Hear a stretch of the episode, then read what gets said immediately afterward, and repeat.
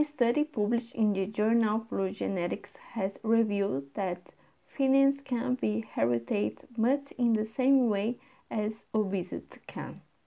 The research helps explain why some people stay thin even when they eat junk food and don't exercise.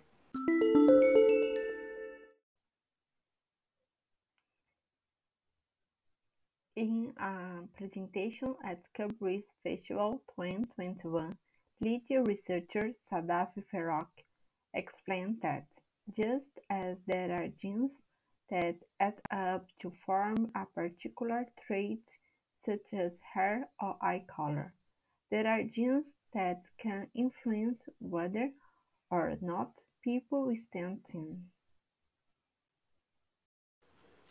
In a presentation at Cambridge Festival 2021, lead researcher Sadaf Farooqi explained that, just as there are genes that add up to form a particular trait such as hair or eye color, there are genes that can influence whether or not people stand thin. The international team compared DNA examples of over 1,400 health healthy people in the UK with over 1,400 severely obese people and most 6,500 people of normal weight.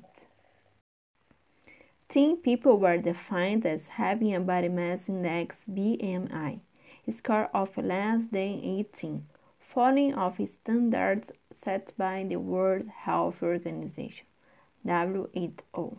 The WHO oh considers a BMI of over 25 to be overweight, while over 30 is obese.